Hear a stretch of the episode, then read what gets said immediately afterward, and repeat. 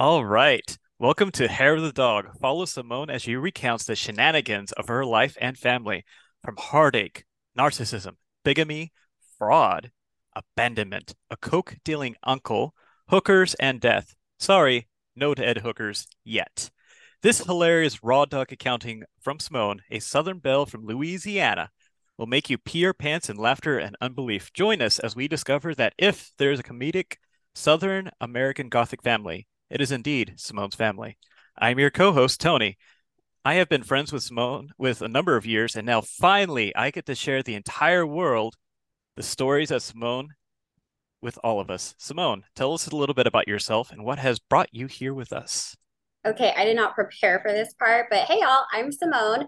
Um, I am from New Orleans, Louisiana, and I now live in the Pacific Northwest. And um, what brought me here is the fact that anytime I share any tidbit of any part of my life with anyone, they kind of respond with, like, wow, that's a fever dream, or wow, that's crazy, or wow, you should write a book, or wow, where's the documentary?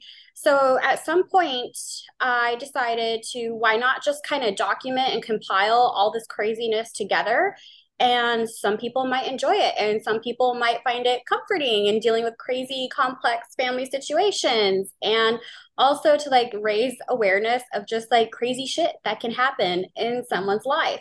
So yeah so lots of crazy stuff have been happening and there is a really really crazy situation kind of currently in the mix. So yeah.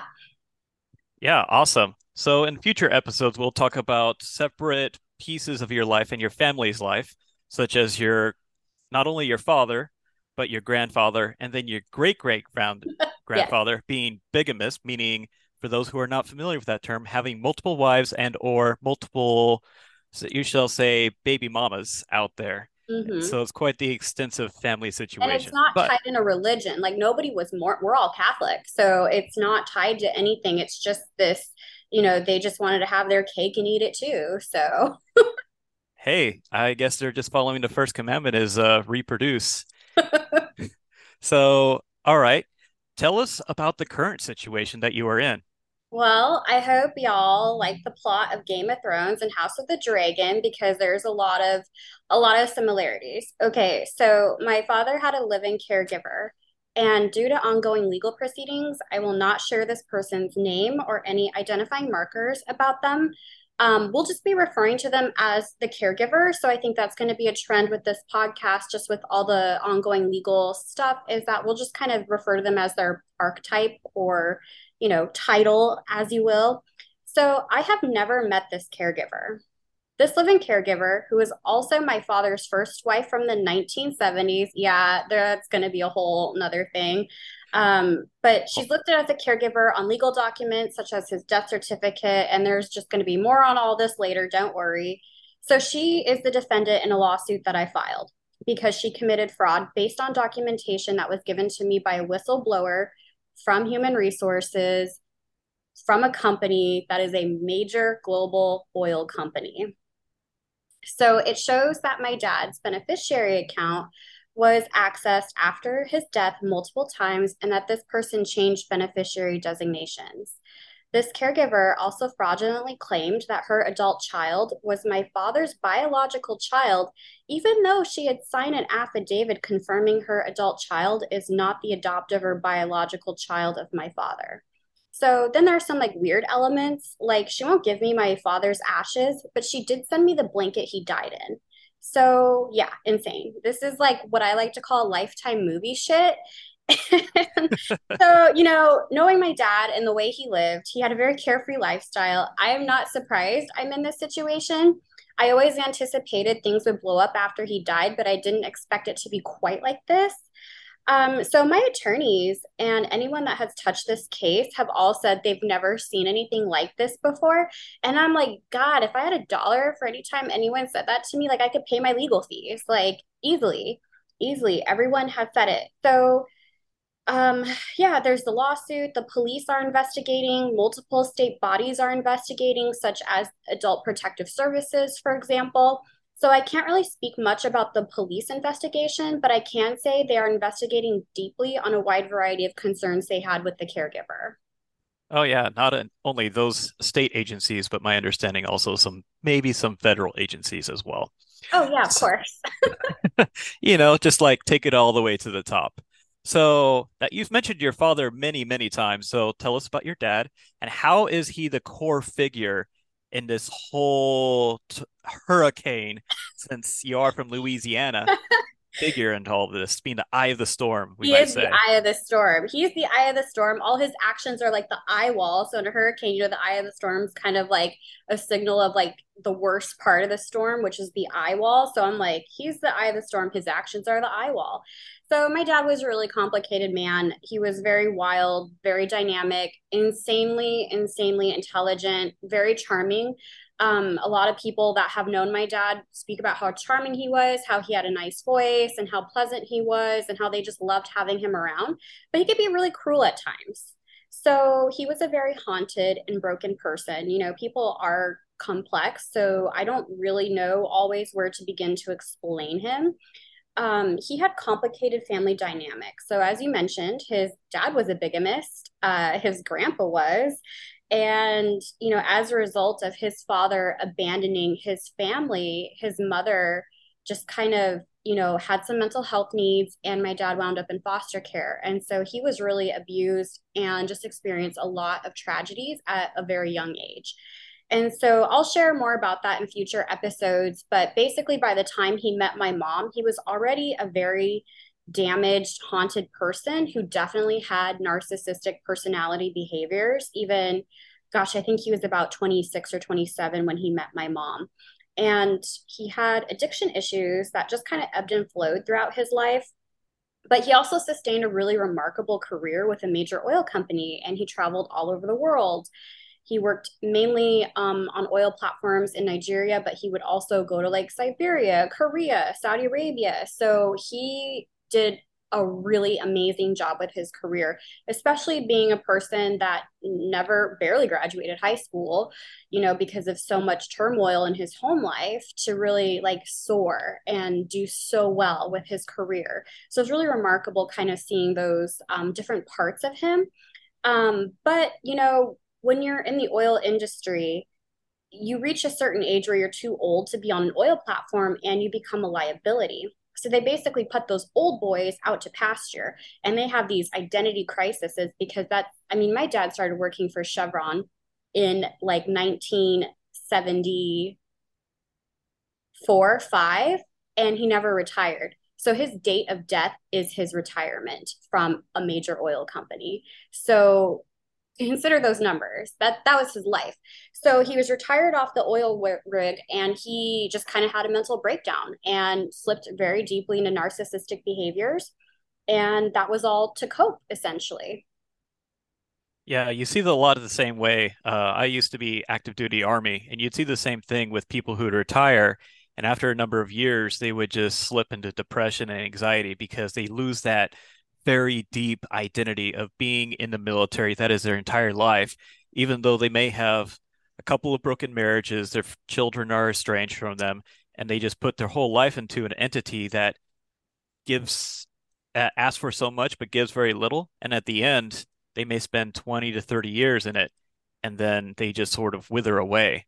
And Exactly. it's just something that um That's not talked about, to be honest. Oh yeah. There's a lot of comparisons between the military and oil industry because my dad saw some crazy shit in Africa, really like bad stuff. So it's like there's trauma, then there's like the shift of identity. You're so used to a specific routine, structure, group of people that you're working with. And then all of a sudden it's just like, okay, you're out.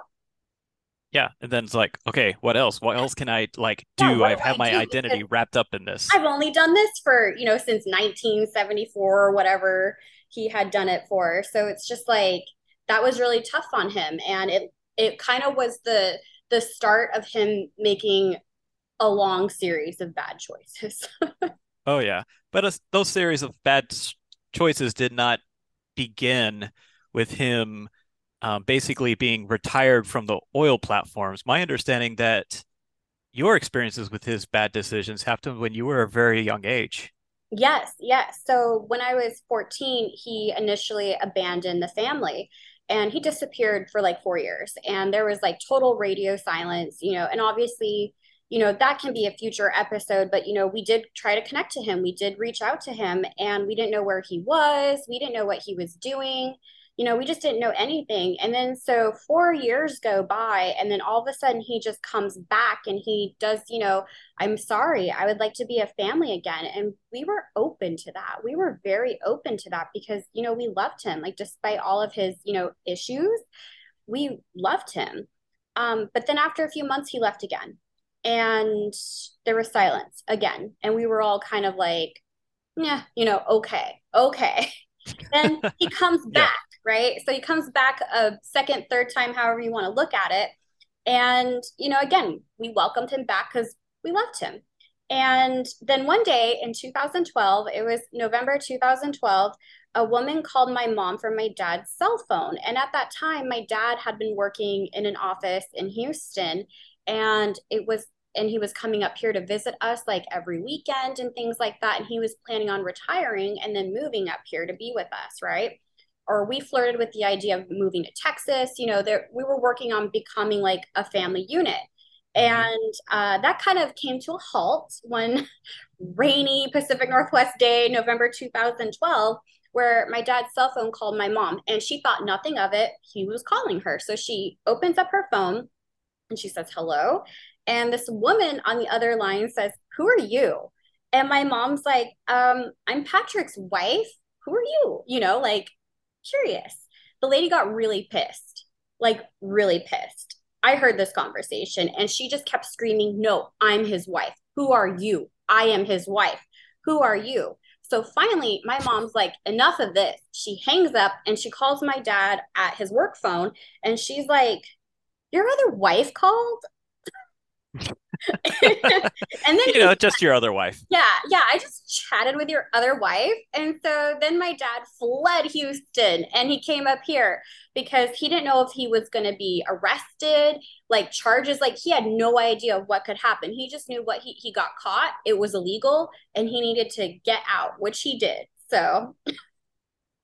Yeah like that is like a whole crazy episode story that we'll talk about in the future but t- concerning about narcissists uh, especially those who are unhealthy narcissistic tendencies like this reminds me of my own former wife's like experiences with me is that they generally like to share stories and the future and paint you a picture of how it might be but it's definitely not in the here and now in the present like they like to paint these rosy pictures, like just what your dad. Carrot. Tangle that carrot always in front of you, but that that carrot is not fresh. It is rotten to the core, and it does not taste good. And you never get it, and you always get these little pieces in the highs and lows, especially in the highs, like all that love bombing happens. Oh yes, I want to be a family again. I'm here for you. Let's do this together. We're gonna be a family everything else and then disappears or like in this case something else happened when he's actually his in Houston. backup plan like his supply like suddenly came to fruition. So yeah he was still legally married to my mom and was married to this woman. And apparently he found this other woman online and learned that she had stage 4 lung cancer which is what my father later passed away from. And the irony is not lost on any of us. Um, but he thought he could marry her and that she would die. He could inherit her house, her assets, and no one would know the difference. And that's not me speculating. That's literally what he told me. So when I asked him, like, yeah, dad, why did you do that? You know, question mark. He just said, I grossly miscalculated. I didn't think anyone would know the difference. I thought her time was ticking. And I was just like, oh, okay you know i, I grossly you know, miscalculated. Yeah that was you know we joke about that. So now as a family if we kind of mess something up we just go we grossly miscalculated um, because it's just a running joke but it's just like you know when you think about that that's really cold that's manip so manipulative it's crazy. But you know this will be a whole episode maybe a couple but he was arrested and it got really fucking ugly for my family like I was in college when all that happened, everything exploded. And these people that this woman he had married, her and her kids were harassing me and my mom. I've got, you know, at this point, I think I can share all those audio clips I have. Why not? You know? So I'll never forget walking into a class at my university and just passing a classmate and their laptop was open. And i remember seeing the article about my dad's arrest like his mugshot which ain't cute y'all. His mugshot right there and reading the article. And i remember being like oh shit like oh. A national level news. Yeah national level news. I because it was such a weird crime right? And so i remember being like good lord. And so you know then i start doing family research because i'm like okay this does not happen in a vacuum how did this person become like this and that's when i found out you know my grandpa was a bigamist and had like 16 children and had side you know galore and then my great grandpa I found this out on Christmas Eve this year that he was also a bigamist. He had a woman, like one in Arkansas, one in Alabama. My family's all from the South. So I'm like, he had, you know, a chick in every state, basically. And, you know, I told my sister, I was like, oh my God, great grandpa was a bigamist too. And we just kind of laughed because we're like, oh, it's on brand for our family, you know, why not? And then we made the joke like, one of us has to be a bigamist, you know, now we have to carry on this family tradition of bigamy, like multiple generations. But like, we're kidding, obviously, but like, you know, you have to use humor to like cope through these really weird situations. Um, by the way, one funny part about all this that my family continually loses it over is that my dad's like dating app or like dating site screen name, one was International Male 69 and the other was Boy Howdy 51. Like cringe. Really like so cringe. Absolutely like, cringe. I laugh. I laugh. Oh God. Like uh, and you tell me all these stories and how like it was on Thanksgiving that November when you found out about this other woman and you're sitting at the beach with your dad at one of the nice really nice parks and my family just like you know just lost it you know like typical. It was just very typical just like very chaotic.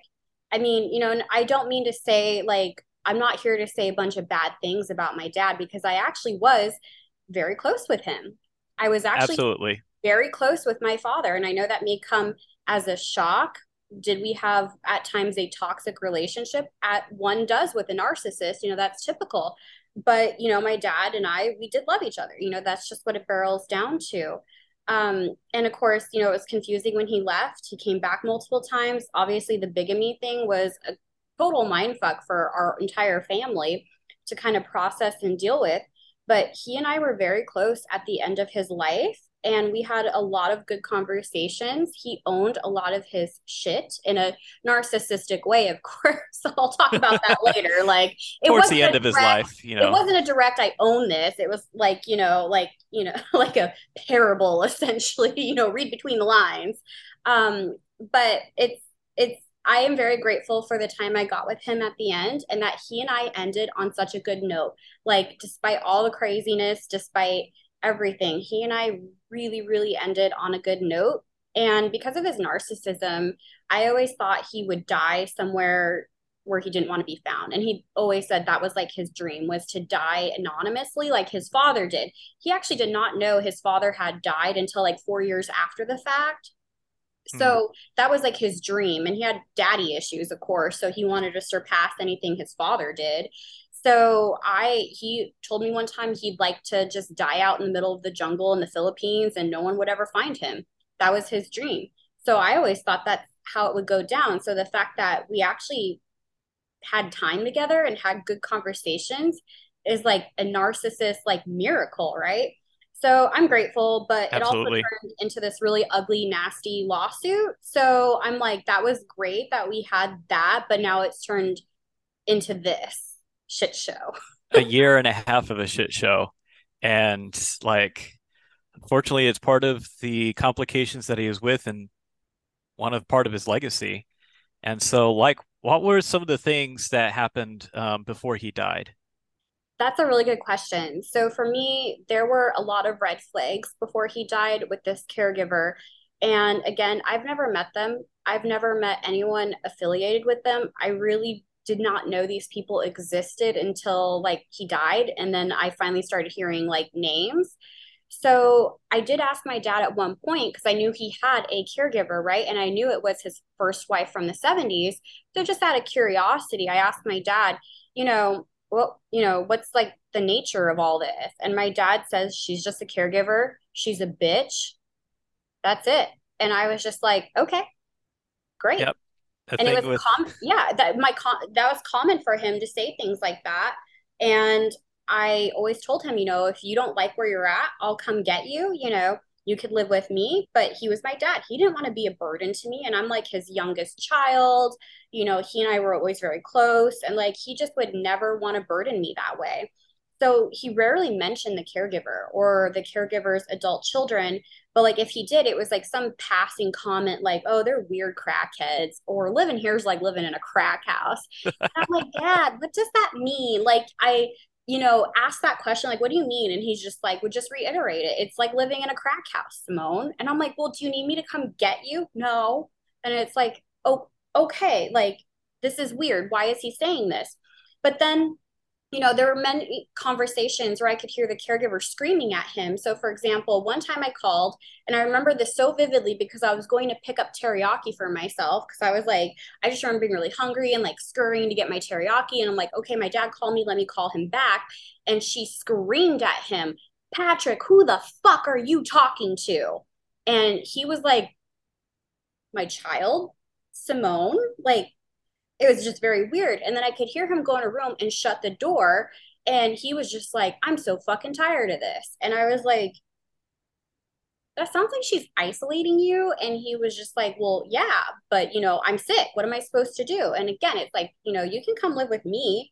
You can, we can figure it out. But again, he just, he just didn't want to burden me. But at the end of his life, he was so sick. I mean, I'm so transparent about what he had you know, he had um, stage four lung cancer at the end and congestive heart failure, kidney failure, um, chronic obstructive pulmonary disease disorder or something like diabetes. Like he, his medical records are so extensive. And so he was very isolated. And when we were Zooming, he always felt like restricted, like his eyes were looking around, like somebody was watching him and he couldn't speak freely. And so after his first and only chemo treatment, um, he had a nosebleed that they couldn't get to clot. And so he was in the hospital for about two weeks. And that was when he seemed more like himself because he was not around this caregiver. So that was the perkiest I had seen him like in years. He was speaking so freely. He was seemed happy that she wasn't there. You know, he was telling me about how much he loved me, you know, my sibling, my mom, you know, it was it was him. It was him, right? yeah, And so him it as was you know him and loved him. Exactly like that's my dad. I know that this is him. So yeah, and then he died about two weeks later. Yeah, and that's the thing that um, with narcissists too, like we mentioned that the caregiver was the first wife back from the 1970s. Is somebody it sounds like he had hooks in, but also from the description that you're describing, I think she had highly unhealthy narcissistic behaviors as well. I think, And yeah, I mean, like I said, I don't know this person. I can't speak to it, but based on the actions like I have in front of me, like documented stuff, I would say that's likely. yep, and two narcissists found each other, and this will be in another future episode.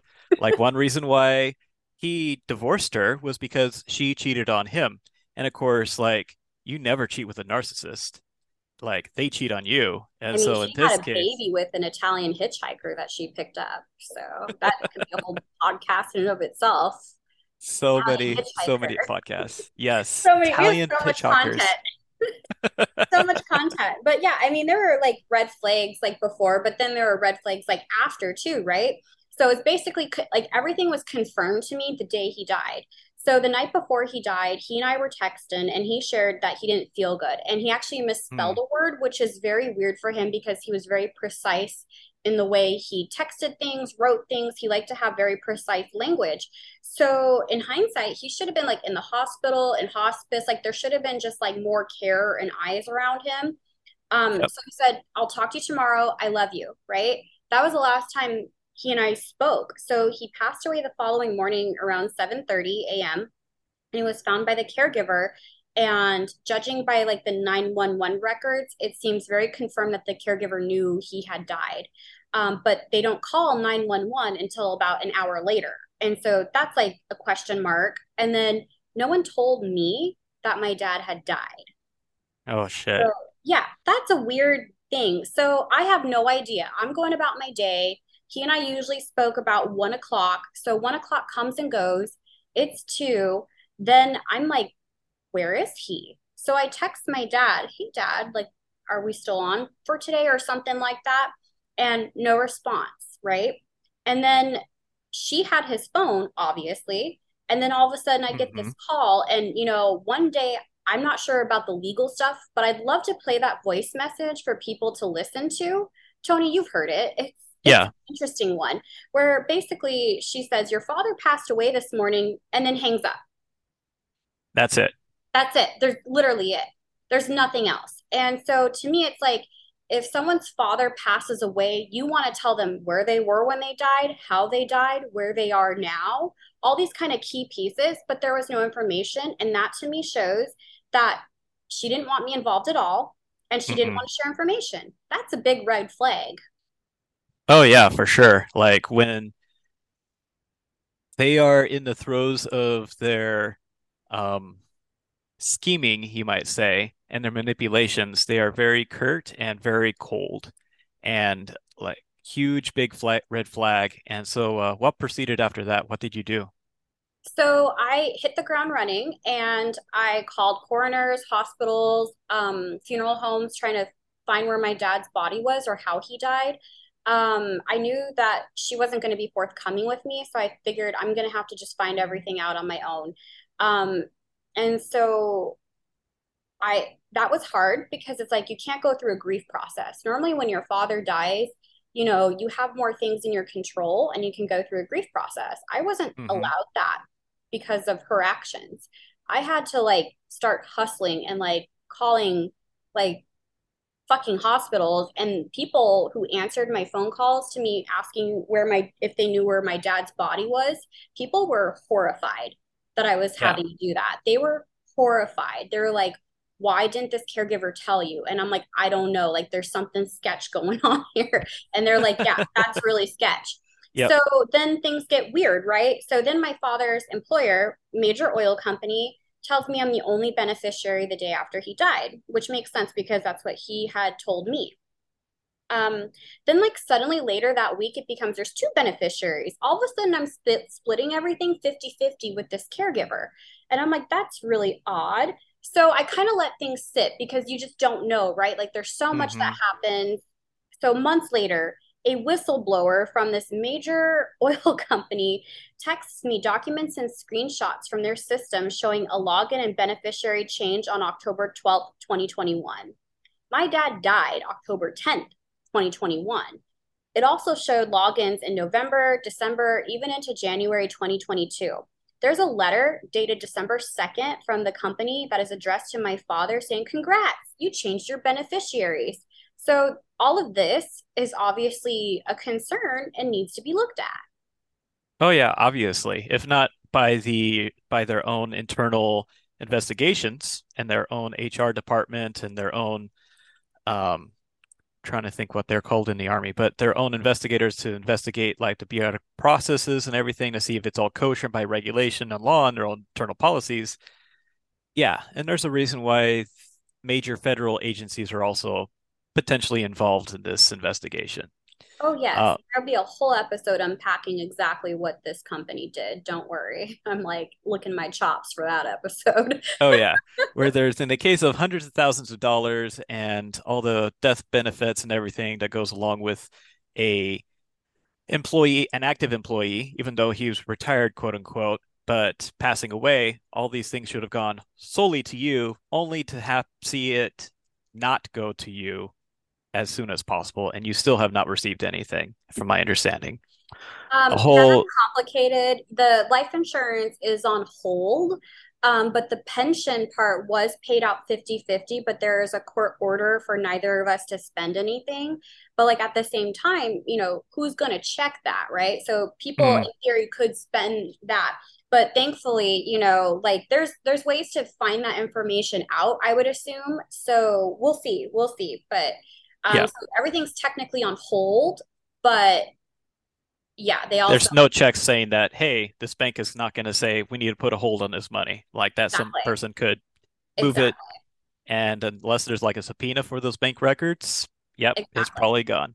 yep So what is the uh, caregiver stance in all this? That's a really good question. Uh, so when you file a lawsuit, you know, you, the other party's given a certain amount of time to respond, essentially, and their primary stance in their response is that I have animosity towards them and that I'm jealous, and that's exactly what's stated in their affidavit. But I mean, here's some reasons why that doesn't make sense. You know, I'm my father's child and I'm his legal heir. So adjectives or feelings are irrelevant because the law says, like, no matter what, I would inherit his, you know, stuff as his child, right? Yep. Um, I've never met this person, and so I'm not sure where these adjectives like come from because we've never met. So I don't know, you know, it's just interesting to me how these adjectives come out after a lawsuit's filed. You know, it's it's very reactive. It's not proactive. It's reactive to what, you know, to my lawsuit. hmm Um, and another fact is that I filed this lawsuit after the whistleblower sent me screenshots. And I'm going to say that again for everyone in the back. I filed my lawsuit after the whistleblower sent me screenshots showing beneficiary designations had been changed. After your father's death. After he died, after I got the will. So, for context, I saw his will had been changed six weeks before he died. That, in and of itself, is sketch, right? I think any person on this planet would say a terminally ill person being forced to change their will six weeks before they die is sketch. So I get the will and I see that the caregiver is set to inherit my father's entire estate. If I had jealousy, animosity, I feel like I would have filed a lawsuit then. You know, like hmm I don't have jealousy and animosity, so I can only speculate, right? Um, but I didn't. So I filed the lawsuit March 2022 after the care or not the caregiver, but the whistleblower sent me the screenshots.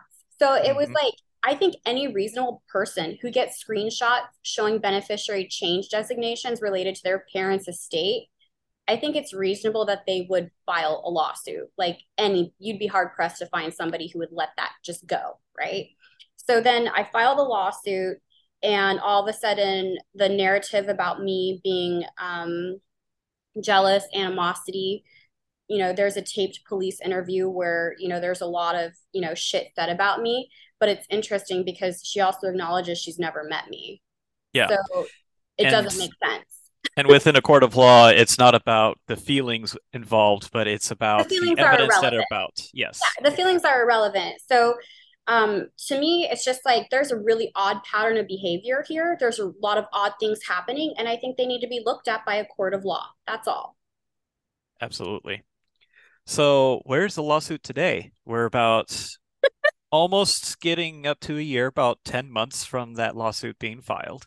Yeah, um, we're trying to work with the other side. You know, we're trying to work with the caregiver and her attorney, but they've ghosted us. And this has caused serious delays. You know, the point of this lawsuit and my intention is to just examine everything and resolve this issue so everyone can move on with their lives, right? No one wants to be in a lawsuit, but that's really hard when the other side literally does not respond to my attorneys. We've been trying to get in contact with them since October.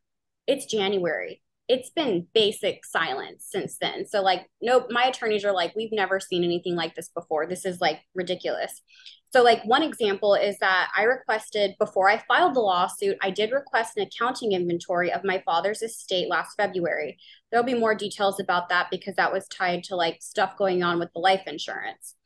Um, I didn't get that accounting inventory until July. And guess what? It was fucked up. It wasn't correct. There was no documentation. There was nothing substantial. Nothing that we had actually requested was on there. So we're like, yeah, can you like redo that? And they did, but guess what? It's fucked up again. There's no, there's like, you know, well, one funny part is the King Henry VIII costume. That's in the inventory. And I find that fucking hilarious with my father being a bigamist and like he had a King Henry VIII costume. Of course That's he funny. would. That's Yeah, I'm like, of hilarious. course he would. Everyone just laughed about that because we're like, of course he would. Like, what other kind of costume would he have, you know? So that was funny, but it was also like, that's just one thing. So we request that in February. Then we really don't get it until September and then October, and then just absolute silence. So it's frustrating. It's a, you know, lack of of just you know etiquette respect for my attorneys the situation the courts the judges involved.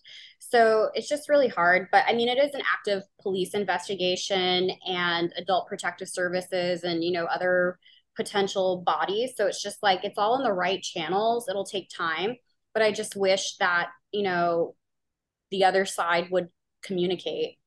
Yeah. they can tell me to fuck off if they want as long as they say something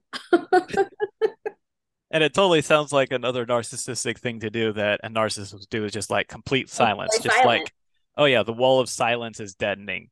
And it's, it's interesting that this person has brought in this attorney that's working for them and like they're not working. Like usually attorneys generally talk cordially with each other.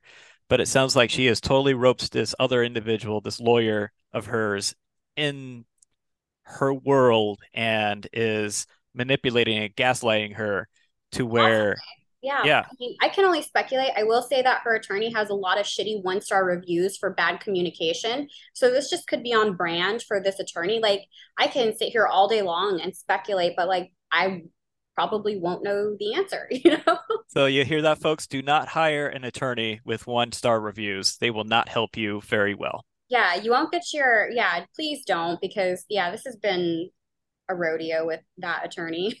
Yes, exactly. Get one that has really good reviews, like I did for my second marriage, especially the one against the uh, narcissistic individual, and it was smooth because he could communicate well with her. yeah, he It was was, very smooth. that was very smooth. That was a good, that was good work.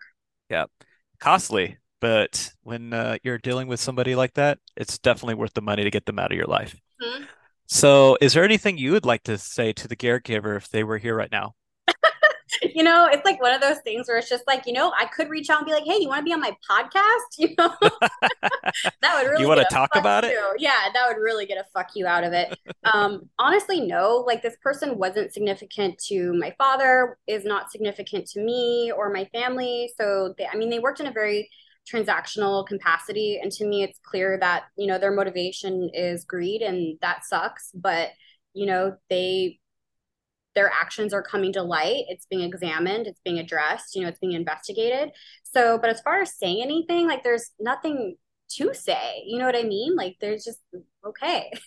Yeah, except give me my money. So that would be very, very nice, but through the lawyers, of course. exactly. So, such wow. So, what would be your intent or hope with this podcast? It's a few different things and it's interesting because, you know, obviously my family has a long, very complex, interesting, you know, history that's, you know, unique and eccentric, you know, let's call it for what it is, but it doesn't have an end. So it's something that's like still in motion, like with this lawsuit and just the everything is so crazy with the lawsuit um, that it's just like I felt like it was time to document this story and where it's at now. And like I said, there's other elements of like, you know, awareness about fraud, awareness about caregivers, and, you know, being careful people who are motivated by greed.